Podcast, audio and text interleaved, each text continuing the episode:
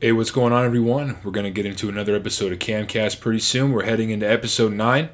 Uh, before I tell you a little bit about the episode, I want to thank everybody that has been listening so far to the other eight episodes in the library, that have been, you know, subscribing to the podcast, that have been liking or uh, commenting on the podcast on Apple Podcasts or Spotify, that have been sharing the podcast to your friends and family, and that have been, you know, engaging with me in conversations on my Instagram you know it's I've, I've been having a really good time with all of this. And you know if you want to engage in those conversations on instagram go ahead and follow me at kam.kast that's k-a-m dot k-a-s-t uh, yeah i know cast is with a k but i like the alliteration of having the same letter twice. And you know my name starts with a k in case i guess it wasn't obvious before because it's in the fucking title.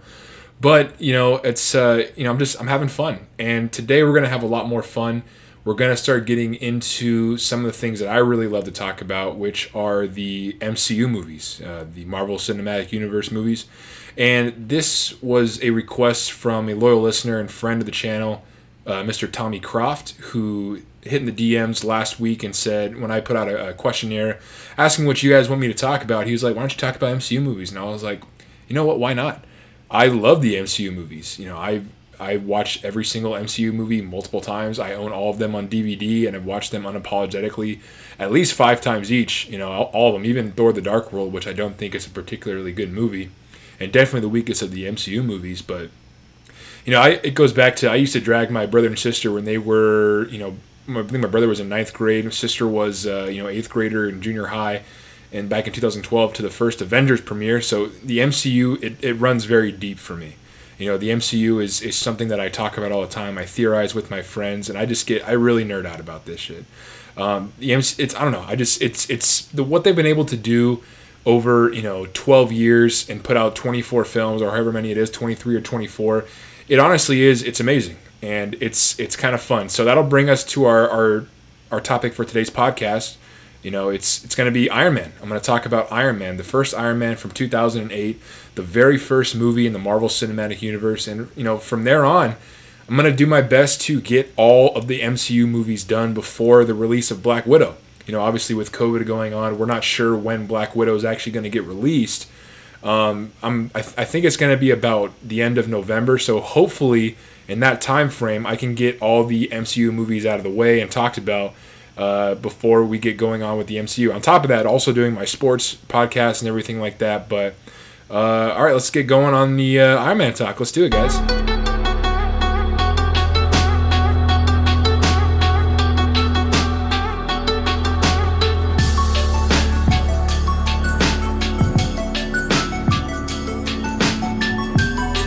All right, guys, welcome again to uh, episode 9 of the podcast, the Camcast.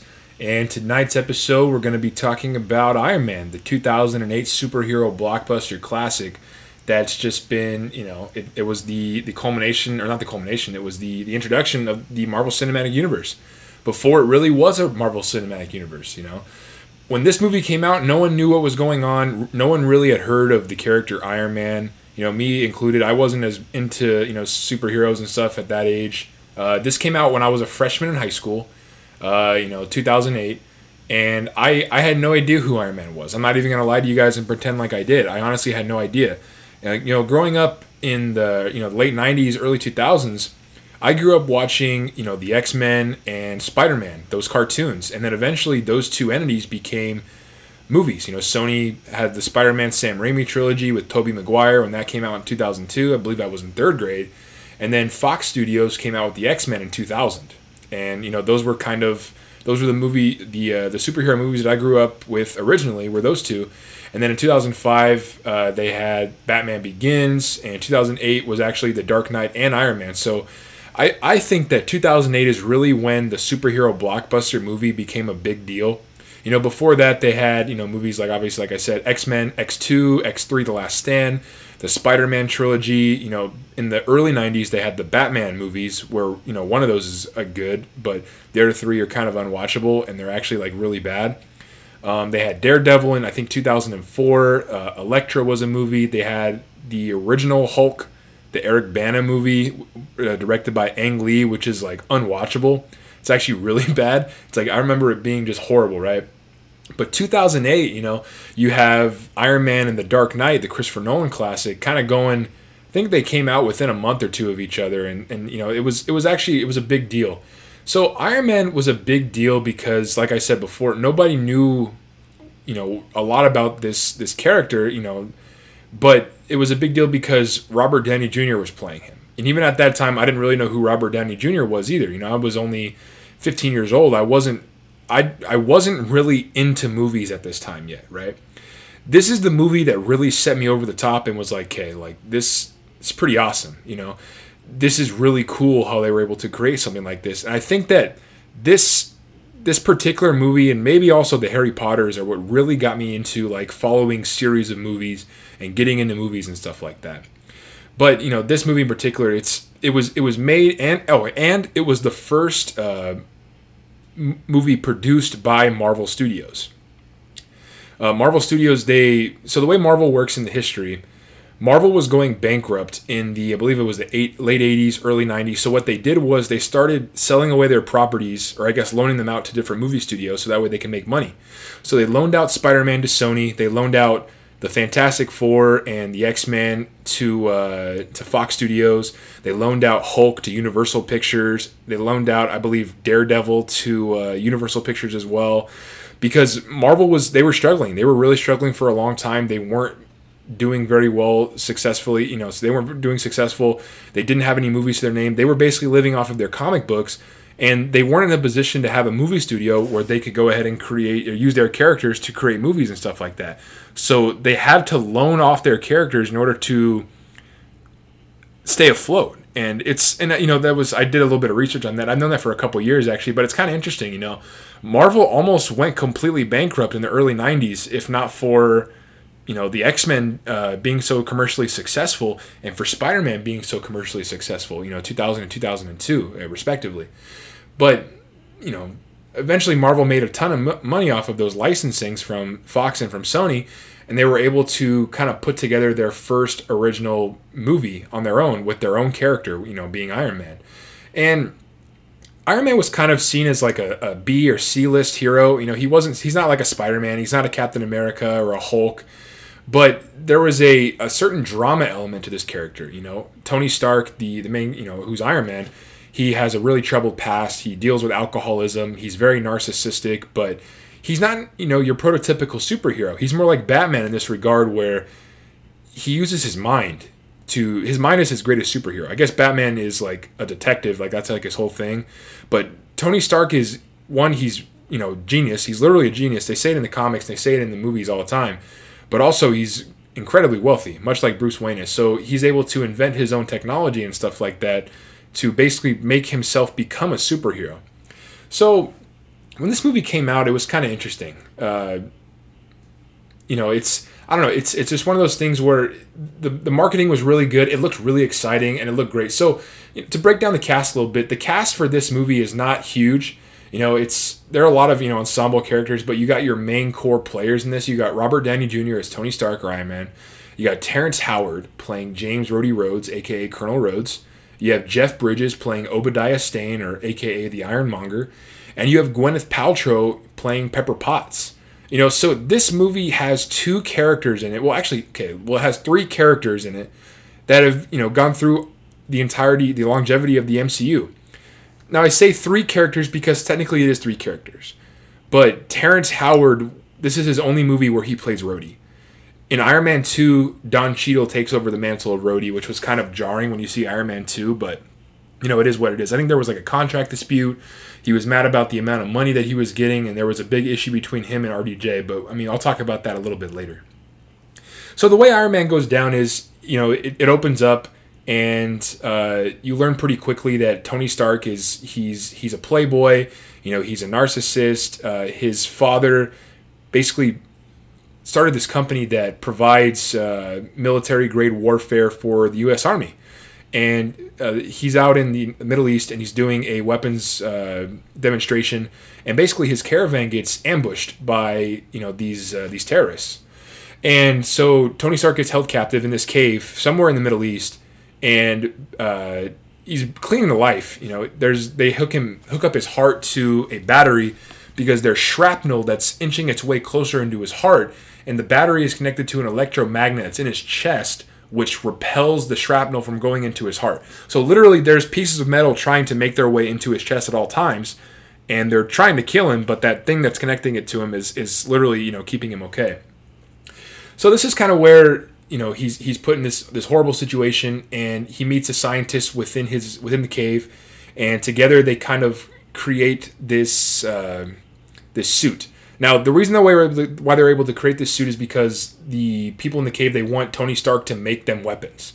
So they keep bringing him a whole bunch of stuff, and then eventually what he does is he makes a, a suit that he can get into that's weapons, you know, tested, and he basically breaks out of the suit or breaks out of the uh, the cave with the suit on, and he's able to escape. So the first thing that he does is is he realizes that his weapons are being sold to terrorists, and he's not sure how that happens.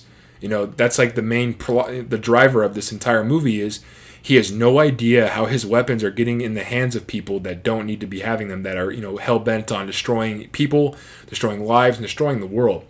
So, what he does is he takes it upon himself to build his own suit, you know, his Iron Man suit to basically get his weapons back and make the world a little bit safer. And it's really interesting because the way that they portray Tony in the first 15 to 20 minutes of this movie is, like I said before, he's a narcissist. All he cares about is himself. All he cares about is, or himself, all he cares about is money, you know, wealth, power, all that stuff. But him being in that cave and, you know, on the verge of death, it really, you know, it, it, it makes him feel human. You know, it really does. And Robert Downey Jr. does such a fantastic job portraying somebody in distress portraying somebody who's you know been through a lot uh, not just from that cave, but in life in general, you know, life in general, you can tell that he's he's had a tough relationship with his father. You can tell that he's had some substance abuse issues, and he's willing to turn an eye on all that stuff because he knows that something is wrong and he needs to fix it. And I don't know, it's it's it's really interesting, and I think that they chose the right actor to do this. So if you don't know, Robert Downey Jr. went through a very very dark past you know, he came up as a great, you know, promising actor in the 80s. And I think he was nominated for an Academy Award for his portrayal of Charlie Chaplin in Chaplin. Um, but he went through a substance abuse issue, uh, uh, I guess, stage where he was just all kind, all kinds of drugs, you know, having a tough time, and he was basically out of Hollywood for forever. So what happened was, he in 2008 he accepted the role of Iron Man, and in that same year, he accepted a role as uh, uh, in, in in Tropic Thunder, where he's a dude playing a dude disguised as another dude. You know, so 2008 is kind of seen as the renaissance of Robert Downey Jr., where he gets back into everybody's lives and he's just completely beloved for the characters he became that summer. You know, that you had Iron Man in May, you know, and he kills it as Iron Man, completely, you know, kills it as Iron Man. Where to the point where if they were to ever recast Iron Man there's no way that anybody else could play him. You know, it's kind of like it's an iconic role. But then he was also able to basically be the main guy in Tropic Thunder and be the main reason why people are laughing their ass off in the theater. You know, Robert Downey Jr. really brought it that summer, and you can tell that he had really turned the corner in his life, and it was good. You know, it's it's really interesting because the more I read about you know some of the production of this movie, the more I got interested because the Marvel executives didn't think that this movie would work. They honestly weren't sure, and they definitely didn't know that they would be able to spawn a Marvel Cinematic Universe around it. You know, where they could have all these characters interacting with each other, and they could eventually have Avengers movies, and you know, characters can sneak into each other's movies and stuff like that. They had no idea, so they made this movie as a one-off. I mean, it really was. I mean, the idea was to you know be able to have a, a cinematic universe where you could have all those comic book characters interact, but they didn't treat that movie like that. They wanted this movie to be a one-off, and they picked an excellent director to do that. I haven't mentioned him yet, but Jon Favreau. Jon Favreau directed Iron Man 1 and he directed Iron Man 2 and Jon Favreau is honestly a very underrated director. He's he's kind of a genius. You know, he's made films like he made Swingers, he made Elf, he made one of my all-time cult classics which is Chef. Um, but Jon Favreau really directs this movie really well, and he's in it too. He plays Happy Hogan, which is uh, Iron Man's, uh, I guess, his his chauffeur slash best friend slash bodyguard type thing. So, anyways, back to you know the plot of the movie. Uh, you know, you wind up figuring out that the reason why Middle Eastern uh, terrorist groups have these Stark Tech or Stark Industries weapons is because Jeff Bridges' character Obadiah Stane is selling it to them illegally. And uh, once Tony finds this out, it's a little too late. Uh, Obadiah, he kind of he has this nanotech which is able to paralyze Tony, and he takes his his centrifuge out of his heart out of his chest, and it basically cripples Tony. Um, but it's uh, it's it's tough because basically Obadiah Stane was kind of like the older brother to Tony Stark, and they kind of show you that a little bit. Uh, Obadiah Stane took over Stark Industries once uh, Tony's dad uh, died, and they were kind of waiting on Tony Stark to get old enough to take over the company from Obadiah at you know whenever he was able to after college or whatever. But you always got that feeling based off of how the movie portrays it that Jeff that uh that Obadiah and Tony were, were very close. So you can only imagine how it is for Tony finding out that you know his best friend, aka his, you know his mentor, backstabbed him. You know, sold high grade you know weapons to terrorists. You know, because he said that he would sell it to the highest bidder, and basically that war was good. You know, because when war is happening, it means people are buying you know weapons, and that's good for business for Stark Industries. And meanwhile, you know, after Tony had his whole ordeal in the cave, uh, he has no interest in selling weapons like that anymore. So it's kind of interesting. So the movie kind of culminates with a final battle with Iron Man, aka Tony Stark, versus Ironmonger, which is Jeff, uh, Jeff Bridges' character. And Jeff Bridges is able to create his own uh, iron suit, and it's like four times bigger than Iron Man's, which it's kind of fun because he knows he has to build a suit to be able to fight Iron Man. Um, but there was a funny line where uh, it's, it's I think it's my favorite line in the movie where Obadiah he's talking to a scientist and the scientist is trying to figure out how Tony Stark made this you know suit. And uh, you know and the guy's having a tough time being able to design it. And then Obadiah says Tony Stark made this in a cave with a bunch of scraps. You know it's just like it's just that's a line where you know Obadiah is supposed to be a genius and the movie portrays him out to be that way but it really shows you how smart Tony Stark really is, how savvy he is, how brilliant his mind is, and I think that, that that's I think that's my favorite line in the whole movie. Um, but it, it, culminates in that whole fight, and Iron Man wins, and he kills Obadiah Stane, and you know it's it's it's good. So the interesting about the, the part where this movie breaks all the the stereotypical superhero rules is at the very end. Tony Stark is having a press conference to talk about what happened at his his uh, his center, his research and development center for Stark Industries, and basically they're saying, you know, the press is saying, you know, we saw flying suits. Is there any truth to that? And you know, they're saying like uh, there was some type of Iron Man, and then basically Tony kind of like looks, he looks at Happy Hogan, he looks at Pepper, and the movie ends with Tony Stark literally saying, "I am Iron Man," and then it cuts to black. You know, it's just that had never been done in any type of movie. It's it's any type of superhero movie. Always in superhero movies up to that point, you the superhero always made sure to keep his identity a secret. This is the first time that a movie actually was like, you know what? No, we're gonna we're gonna show you exactly who it is, and even then, you're still not gonna be able to kill or stop this guy because he's Tony Stark and he's gonna outsmart you. I don't know. It just I thought it was really interesting because it kind of, in, in especially him saying "I am Iron Man." You know, spoiler alert: if you haven't seen Endgame yet, those are also Tony Stark's final words in the MCU before he dies after sacrificing himself for you know to kill Thanos to save you know the entire planet of Earth. But I don't know. It's just it's really interesting how they did that, and I, I really love it. Um, another thing that was interesting about this movie is the end credit scene. This is the very first end credit scene before the MCU was the MCU, but it was really interesting. So what happens is the very end of the credits, uh, you hear a voice, and it's a familiar voice, and he's, he says something like, "Do you think you're the only superhero per, or super person in this?" And he talks about he talks about a web crawler. He talks about a couple of other things, and he, the guy turns around. It's Samuel L. Jackson as Nick Fury, who we know today as the leader of Shield. You know, Nick Fury was from the comics, but you know, then you know Tony Stark says, you know, what are you doing here? And then Nick Fury says, I'd like to talk to you about the Avengers Initiative. So this is back in 2008, you know, and Marvel wasn't sure what was going to happen with this movie. They weren't sure if it was going to be successful, and it was successful. It made 585 million dollars at the box office with a 140 million dollar budget, so it was successful. It was a it was a financial juggernaut. It was a uh, uh, a ratings juggernaut from you know a critic perspective. Everybody loved this movie. I think it got like 91 or 92 percent of Rotten Tomatoes, which I mean doesn't mean a lot a lot of the time. But if the Rotten Tomatoes score and the user score, which is how users rate it, are really high, it's typically a good movie. I believe the user score is in the low 90s as well. But you know, with Marvel Studios not really knowing, and they're not really technically Marvel Studios at this point. It was Marvel Production Company, which is the Marvel Studios, not like how they are today, where it's their literal own studios and they produce and film the movies themselves. But Marvel not knowing how this movie would turn out, and basically putting in that nice Easter egg at the end, you're kind of like, and me, I when I first watched this when I was a freshman in high school, I didn't know what the Avengers were. I didn't know what it was. I had no idea who was in it. I, I just didn't know anything about that. So this is kind of where my life kind of entered, where I started researching as much as I could about superheroes, about Marvel characters, about the Avengers, about the Avengers villains, about who joins the team, who's possibly in the team.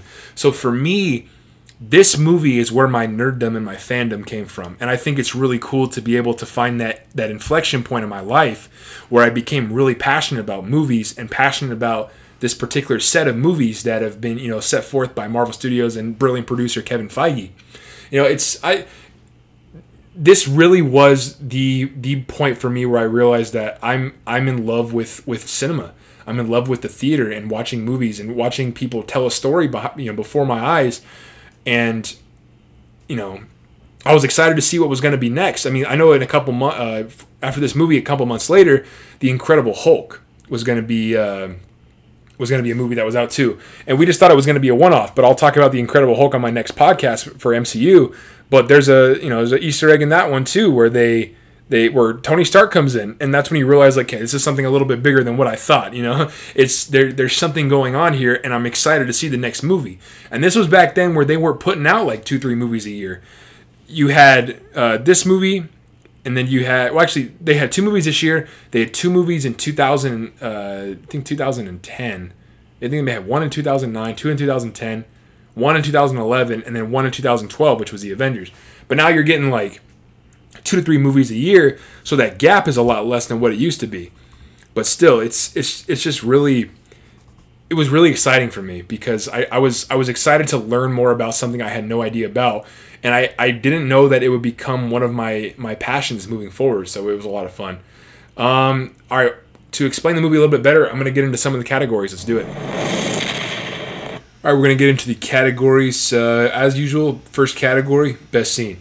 So this is what I, you know, I tell you the different scenes that I'm really interested in the movie, and then I pick my favorite one in that movie. You know, the scene where I'm just like, okay, I, this is on, I'm watching it all the way through, I'm excited about it, and I might rewind it a few times because I'm that nerdy.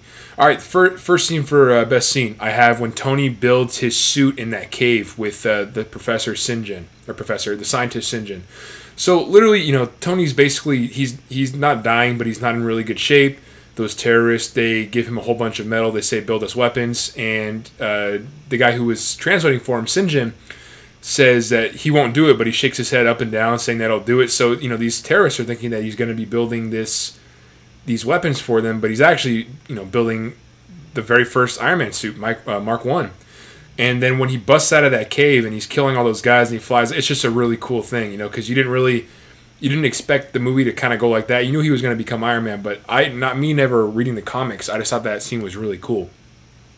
The next best scene is when he actually makes his first Iron Man suit, like the suit suit, the one with the Jarvis technology in it and everything, and that's that first flight. That first flight is it's really interesting uh, because you know he's he's kind of beta testing a lot of the, the the bells and whistles within his suit you know his uh, his hand reactors, his feet reactors, I guess the thrusters. He literally pushes the suit to the limits, you know, way up into the atmosphere to the point where it freezes. He freezes and he's falling from the sky, you know, because and Jarvis won't turn back on. The suit's basically a piece of metal falling from the sky. Eventually, Jarvis turns back on. He regains, you know, pressure of the suit and he, he's able to get out of there and you know blast off and you know he's completely fine. But the scene was really cool because, and even rewatching it, you know, we're in 2020 and this was made in 2008. That CGI is fantastic.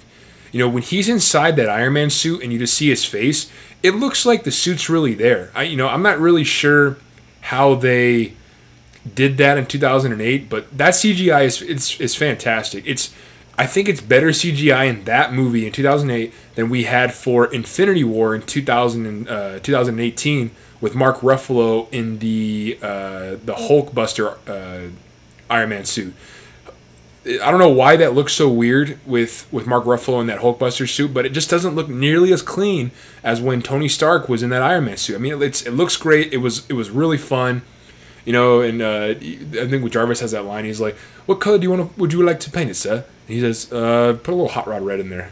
Oh yes, very inconspicuous. You know, it's just kind of it's just little funny throwaway lines like that. Next best scene is that first mission where Tony he flies off to the Middle East after he sees that that gang that that uh, that terrorist group that captured him had a village basically held hostage. You know, they're about to take all these these males from this village, and actually the main leader was to you know kill this guy in the street like a dog. Iron Man gets there, saves him, kills all those guys, blows them up, and in true superhero fashion, blows up a rocket, hits the hits a tank of these these terrorists, then walks away real slow and the tank blows up behind him, and it's it's a it's a fucking sick shot. I mean, if you haven't seen that, I know if you have, the shots it's iconic. You know, it's like the CGI looks amazing. Iron Man looks like he's really walking somewhere. The explosion is good. It just looks really badass. You know, because the Iron Man suit obviously it shows no. Uh, no emotion, so it's just a plain face, and he's just walking away real slow, and you know he could fly away, but it just it's something that you know Tony Stark would really do, and it just looks really badass. So I really love that scene. Uh, next best scene is the fight with Ironmonger. You know, you really see what Tony Stark's capable of in that Iron Man suit. It's fun watching Ironmonger uh, or Obadiah Stane fight Tony and you know get real quippy with him because Jeff Bridges is really quippy. He's good with the dialogue, and that was really fun. You know, it's and it's it's honestly it's a, it's a good fight scene. You know, it is what it is. It's it's kind of dark, and that's kind of my issue with it. But other than that, it's a, it's a good fight scene. There's a lot of emotion in that. And the final best scene for me is the last scene of the movie in the scene where Tony's at the press conference and he's talking to the press about what happened at his lab, and when he announces that he's Iron Man, he, he says he's Iron Man, and then the movie cuts to black. I, I can't even explain to you guys how crazy I thought this was when I was 15, 16 years old, whenever I watched it in 2008. How Tony Stark, the entire movie, you think he's trying to, you know, hide his identity, not tell people who he is, and then at the very movie, he's just like, oh yeah, I'm Iron Man, that's me. It just, it completely flipped everything that I understood about movies on its head. You know, after watching this Sam Raimi Spider Man trilogy, and Peter Parker was trying so hard to make sure that nobody knew who he was, I just thought it was insane that Tony Stark was willing to be like, yeah, I'm that dude. You know, it's, you know, mess with me. You know, let's, come on, let's go, let's get it. I just thought it was interesting. But to me, the best scene in the movie is definitely that first mission. That first mission, it just it's it's everything. You know, it's when when he's when he's watching what's going on in the news before he gets over to the Middle East to confront that terrorist group, and he just looks real mad, and he's messing with his suit and he's tightening it up. He's you know loosening, tightening up some screws, fixing a couple of things, to the point where he kills those guys. He blows up the the tank, and he's just walking away slowly when. Uh, the explosion goes on behind him. It's just an amazing scene. It just looks visually amazing. You know, it's super stunning. You know, so that, to me, it's my favorite scene. So, next category we got here is part of the movie that takes you out of the movie, and this one's kind of unfortunate, but it is what it is. The fact that Terrence Howard is Rhodey in this movie takes me out of the movie. You know, if you don't know, Terrence Howard is actually really good in this movie. I think he's really good as Rhodey in this movie, but you know, there are a few reasons why he didn't come back as Rhodey. I think the main one being just money. So Don Cheadle assumes the role of, of Rhodey for the rest of the MCU, and it's just really jarring. You know, when you go back and watch Iron Man, you're just like, okay, well, this guy isn't here anymore. You know, he's not in the MCU anymore. And this happens, and this, it's, and, you know, Rhodey's a main character. It's kind of like when Ed Norton played Bruce Banner in The Incredible Hulk, and then that was eventually recast to Mark Ruffalo in The Avengers. It's kind of, you kind of, you don't it, it, the replay value for the Incredible Hulk is it's low because of that reason because Ed Norton didn't fulfill his his role of being uh, Bruce Banner throughout the MCU, and it's kind of the same for this because honestly Terrence Howard I think was really great. Don Cheadle's great too, but I just wish that they would have come to some sort of agreement and Terrence Howard could have played Rhodey the entire time or Don Cheadle could have played because it does kind of take me out whenever I go back and watch this movie and Terrence Howard is Rhodey and not Don Cheadle. So the Stole the Stole the Show award for me, that's an award where it can't go to like a main cast member. It's got to go to a member that's not maybe you know the main player. It's kind of tough in this movie. There's not a lot to pick from, so I'm kind of gonna go against the rules on this one. I'm gonna pick Jeff Bridges as the Stole the Show award winner. Uh, his his role of Obadiah Stane, he completely crushes it. I mean, he's he's really menacing in a way that only Jeff Bridges can be with his low, you know, his his weird kind of dialect of talking. And his head's bald in this movie, which is kind of weird too, because you know, normally he's got like that full head of hair in all the other movies he plays in. Um, but it's just there's that scene with Pepper where Pepper's trying to upload some things onto her disc, and Obadiah goes in there, and it's just completely unsettling because you know that Obadiah knows that Pepper knows that he's a bad guy, and you know that Pepper knows that he's a bad guy, and it's just it's really unsettling, and he just completely kills that scene. So I he's definitely for me the stole the show award guy on that one. Uh, we're re, we're kind of doubling up the next award's the recasting couch, and again, there's no one I would recast in this movie. I think it's cast perfectly. I don't think you can. It's as I go through with my MCU movies, it's going to be tough to do the recasting couch, simply because. Uh, you know these these characters have been in multiple movies, so it's kind of hard to see them as anybody else. But the only recasting couch option I would have for this one is to have Don Cheadle be Rhodey from the very beginning. You know, to not have Terrence Howard in the movie at all, because like I said before, it's kind of rough watching this movie only for the parts that Terrence Howard not because he's bad. He's actually great. I really like the way that he portrays uh, in this movie, but it's just it's tough because you know he's not him moving forward, and I just like continuity. You know, the MCU did as good of a job as they could, but because of contract issues and a little bit of, uh, I think there was an issue that he had with RDJ as well, where RDJ didn't return his, his calls after Terrence had an issue with the studio. Terrence left the production altogether. Uh, next category, I'm going to talk about some of the facts of the movie.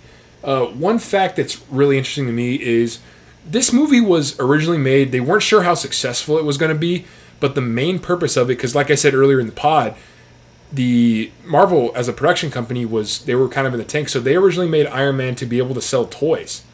You know, they they wanted to sell new toys and they could make a lot of money on that. So that was the main reason why they wanted to start Marvel Studios is to make more money through their toys.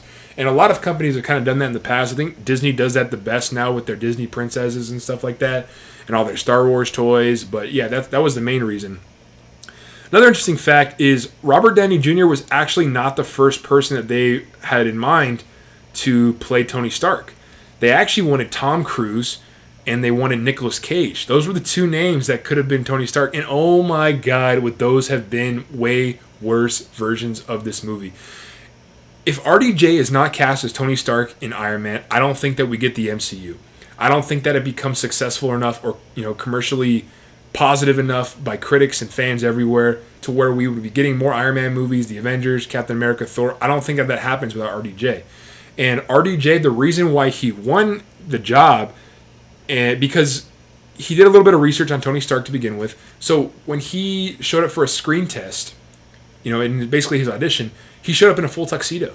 He was he was in character as soon as he dropped onto the film stage and he won the heart of everyone. He won the heart of Kevin Feige. He won the heart of Jon Favreau, the director, uh, the other producers involved, the casting agency, everything. You know, he completely killed that, and he's the re- that that's the main reason why he. And if you haven't seen his screen test, I advise you go into YouTube and look up RDJ screen test Iron Man. It's like a two and a half to three minute clip, and it's just of him basically being Iron Man before he was Iron Man. You know, it's just a screen test, and it's it's phenomenal. I mean, he just you can tell he's so comfortable in that role. He's really putting himself into the mind of the character, and it just it looks great. So it's it's it's really to me it's it's really really cool. Uh, the next category we're going to be talking about, second to last, is the nitpicks. So one of my biggest nitpicks with the film, even though it's one of my favorite scenes, it's also one of the biggest blunders of the film, is the cave scene. How do those terrorists not know that Tony Stark isn't making them weapons? You know, they have video surveillance. They should have done a better job surveilling him.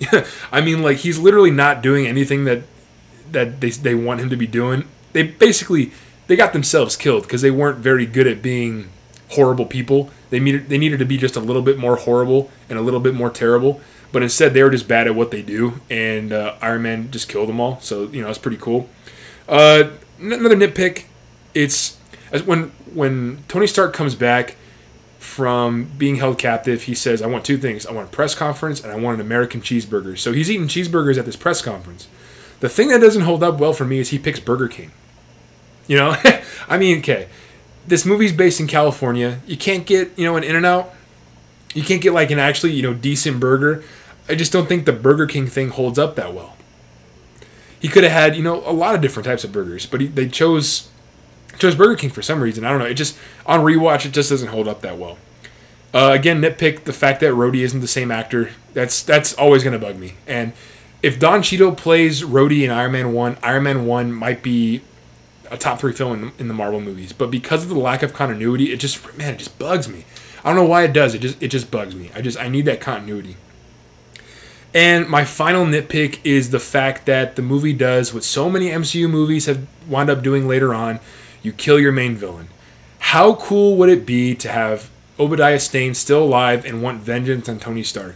You could have had Obadiah Stane be the main villain or the puppet villain in Iron Man 3 or Iron Man 2, both those movies having very weak villains, and you could have had him basically pulling the strings on another main Iron Man villain, you know, from a distance or from jail or something like that. I think that was a missed opportunity, especially because Jeff Bridges is so awesome. But again, you know, I'm, I'm going to give them the benefit of the doubt here. They didn't know what they had. They didn't know what was going on, and they they did the best that they could. And honestly, it's it's it's a great movie. So nitpicking this movie is kind of tough for me. It's like you know how parents say you can't pick your favorite child. It's, it's really one of those things for me.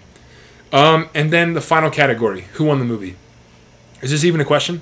You know, I mean, I'm, I'm posing the question to myself, so I guess I'm going to give myself a rhetorical answer. Uh, it's Robert Downey Jr. Uh, you know, period, exclamation point, you know, dot, dot, dot. It's, it's Robert Downey Jr. Robert Downey Jr. didn't have a career, you know, leading up to 2008. Then he has Iron Man, and he has Tropic Thunder in the same summer, and then all of a sudden Robert Downey Jr. becomes the highest paid actor after he makes all that money making all the different you know uh, Marvel Cinematic Universe movies. He becomes a household name. He's beloved by audiences everywhere. He made me cry like a little baby in Endgame when he died. you know, it's just he completely wins this movie, and he's the godfather. Him and Jon Favreau and Kevin Feige. Can't can't discredit Kevin Feige, but Robert Downey Jr. and Jon Favreau are the godfathers of the Marvel Cinematic Universe. They painted this beautiful picture of this beautiful uh, movie universe that you know fans like me can just immerse themselves in. Can, we can talk about the movies that exist. We can talk about future movies. We can talk about characters we want to see, characters that we could have done better.